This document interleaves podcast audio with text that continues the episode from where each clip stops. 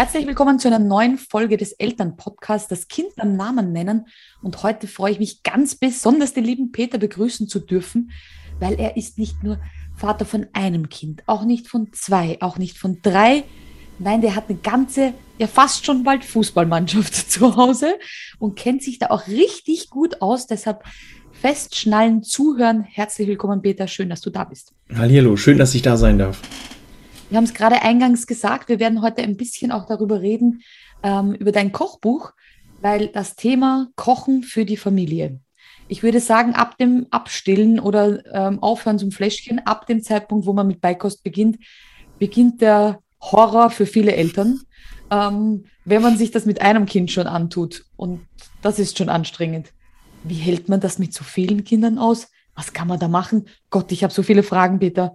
Aber ja, Wie hält man das aus, Peter, ohne durchzudrehen? Ich merke in letzter Zeit, dass ich es gern spontan entscheide. Also quasi nach der Arbeit im Büro in die Küche kommen und sage, was essen wir heute? Mhm. Weil das hat dann meist zur Folge, dass ich dann direkt nochmal losdüsen muss. Weil genau das ist nicht da. Wir haben es bisher immer so gemacht, dass wir geplant haben. Wir setzen uns also einmal in der Woche zusammen, machen einen Plan, schreiben alles auf.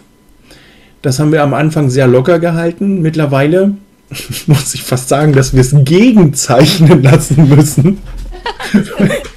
Weil ich habe so einen Mister, ich esse gern vegetarisch, aber dann, wenn es Suppe gibt mit Gemüse und die er sich gewünscht hat, heißt es, wo ist das Fleisch? Dass er sich gewünscht hat. Und das ist dann sehr spannend mit anzuschauen, was sich dann plötzlich so eine Essensdemenz entwickelt, die Leute gar nicht mehr wissen von den kleinen Herrschaften, dass sie sich das doch gewünscht haben. Deswegen sagen, bist du dir sicher? Alles klar, wer hat sich das gewünscht? Der Arne. Arne hat sich das gewünscht, sodass man dann auch direkt sagen kann, du hast es dir gewünscht. Ja? Wer kennt sie nicht? Die Frage, ich hole meine Kinder von der Schule ab. Was gibt's heute zu essen? XYZ. Oh nein, ehrlich, du hast es dir gewünscht. Oh, wie konnte ich das nur tun? Aber ich kenne auch die Antwort, ist mir egal, weiß ich nicht. Bei uns in Österreich sagt man, ist mir wurscht. Also es ist sozusagen egal, was man kocht. Aber egal, was man dann anbietet, es ist dann doch nicht so egal. Also bei so einer größeren Rasselbande, und da spreche ich auch an alle Eltern, die so 3, 4 Kinder haben, da müsste ich ja 12 Menüs kochen. Oder einigt ihr euch dann auf eines und sagt, das gibt's heute, morgen gibt's deines. Also gibt dann so den Konsens. Also wir machen das so, dass wir 1 bis 2 Sachen kochen, die tatsächlich zum Hauptbestandteil der Mahlzeit gehören. Und dann gibt es noch 2 Sachen, vielleicht auch mal 3, je nachdem, was die Töpfe so hergeben oder der Backofen, die es dann noch alternativ zur Auswahl gibt. Ne? Also ich esse zum Beispiel keine Erbsen. Meine Kinder keine Bohnen. Also gibt es halt Erbsen und Bohnen, nur nicht zusammen. Mhm. Und wir haben halt immer noch die Möglichkeit, da so ein bisschen auf die Wünsche mit einzugehen. Mein 13-Jähriger, der ist zum Beispiel, wenn es Nudeln mit Tomatensauce geben sollte, isst er das Hackfleisch gern ohne die Tomatensauce. Also ich weiß das mittlerweile. Am Anfang habe ich es dezent verdrängt. Man kann sich ja echt auch nicht alles merken. Und da hat er dann eben mit Zähneknirschen gegessen. Und jetzt mache ich schon vorher 2 Kellen Hackfleisch beiseite. Der Rest kriegt dann Tomatensauce mit dazu. Ich habe einen Sohnemann, der isst zum Beispiel keine rohen Tomaten, aber gekocht ist das überhaupt kein Problem. Warum? Ich weiß es nicht. Ist halt so. Also mittlerweile klappt es ganz gut, dass ich auf die einzelnen Wünsche auch mit eingehen kann. Und das auch gerne mache und manchmal auch gerne vergesse oder das verdrehe und ach Mensch, tut mir leid, habe ich einfach nur mal so ein bisschen, um die auch mal so aus der Reserve zu locken und auch so ein bisschen aus der Komfortzone rauszuholen. Wir hatten mal eine Zeit lang immer, könnte man fast schon nach Tagen gehen können, Montag gibt's das, Dienstags gibt's das, Mittwoch gibt's das. Das hat sich so eingespielt, aber jetzt gehen wir da auch schon mal weg und machen auch mal 2 Tage hintereinander das Gleiche. Oh, Überraschung, das gab's doch gestern erst, ja, aber gestern war es für mich lecker, also gibt's das heute nochmal. Wird das hier eben nochmal gekocht. Und im Endeffekt ist es tatsächlich gerade am Sonntag eine sehr spannende Geschichte dann zu erfahren oder am Samstag, dass wir noch für den Montag, Dienstag noch einkaufen können, was sie sich so wünschen, wo so die Vorlieben gerade hingehen, ja.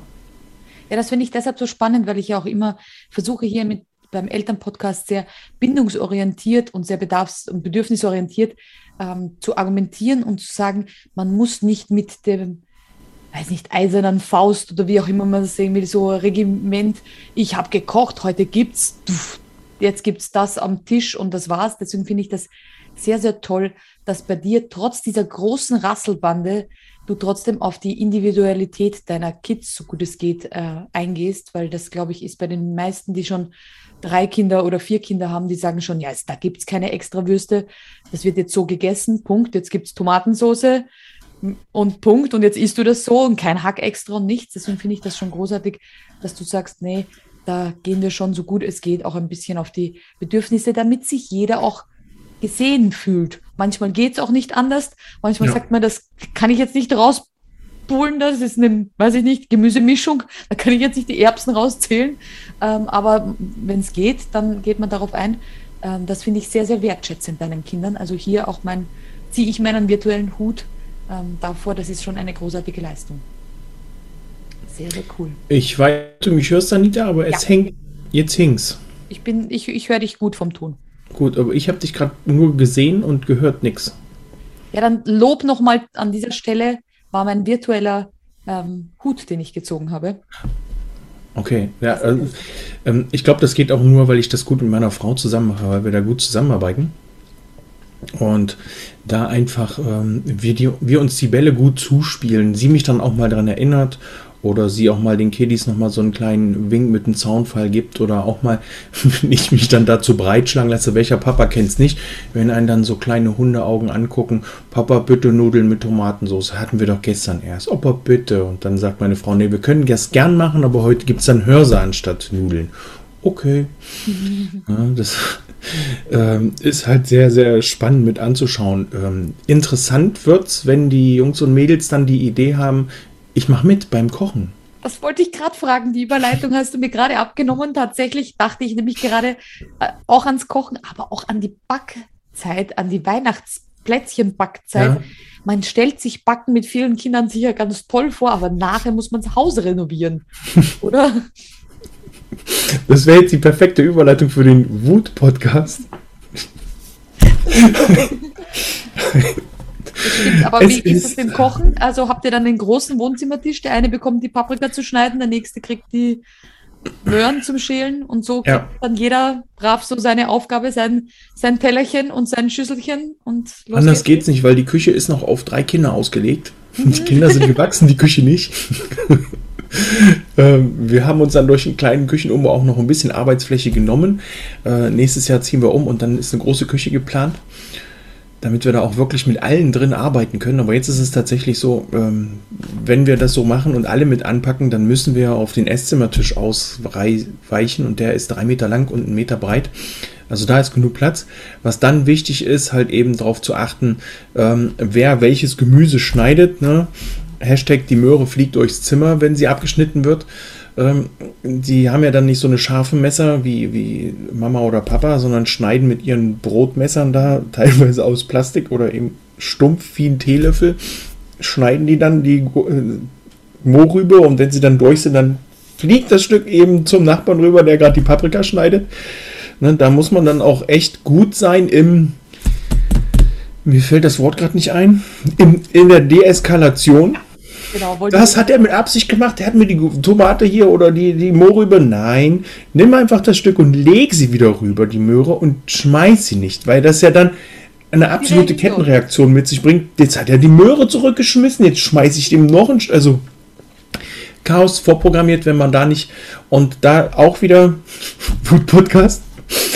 Es ist auch sehr abenteuerlich, wenn wir dann tatsächlich mal zusammen eine Pizza backen. Dann hast du auf einmal noch 2 Paar kleine Hände mit auf der Pizza und du bist einfach nur dabei, diesen widerspenstigen Teig, der ab und zu wieder zurückrutscht in seine Ausgangsform, nämlich diesen Klötz da drauf.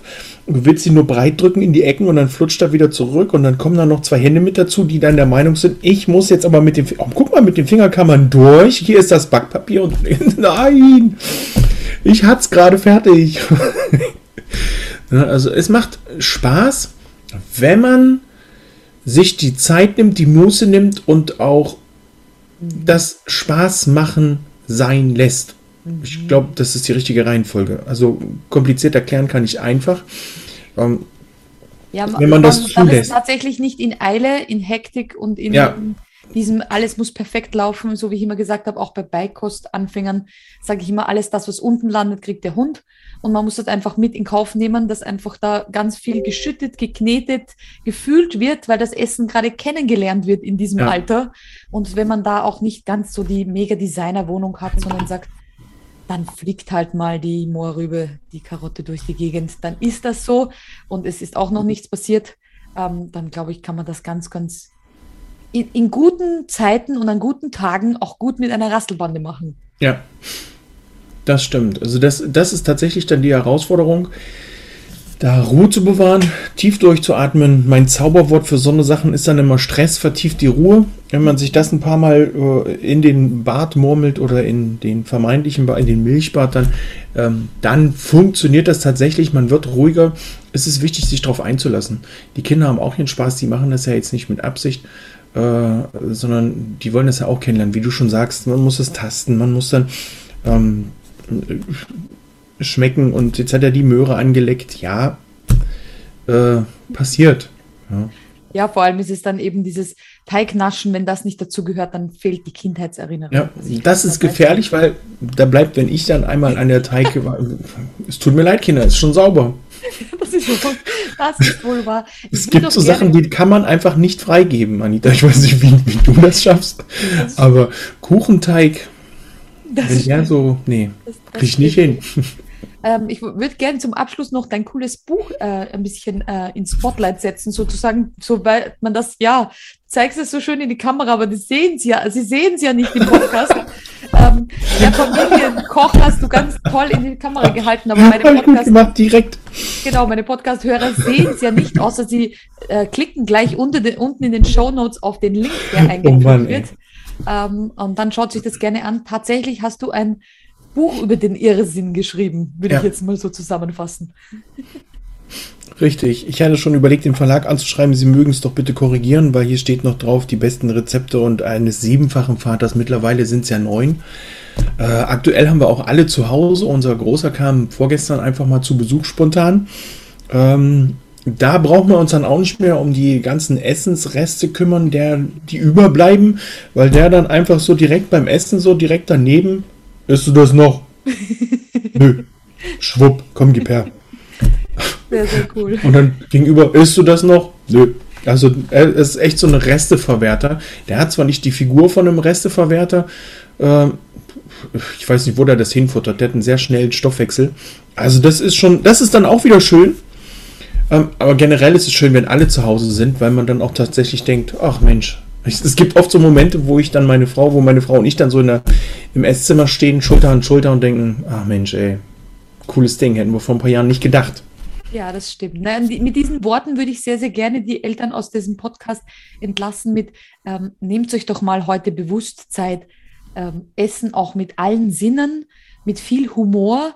Man darf auch ein bisschen mit Essen spielen. Ich bin ein Freund davon, dass man sich vielleicht mal eine Nudel über die Nase hängt oder dergleichen. Einfach so, weil man es kann.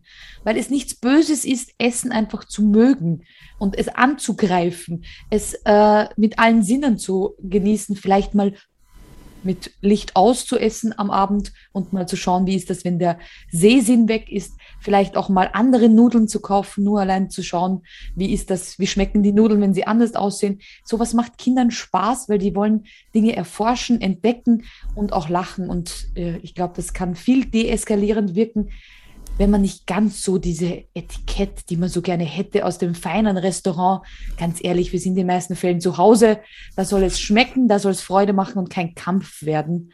Und das wäre so mein Appell an alle Eltern da draußen, versucht ein bisschen weniger daraus Kampf zu machen, sondern einfach eine Zusammenkunft der Familie.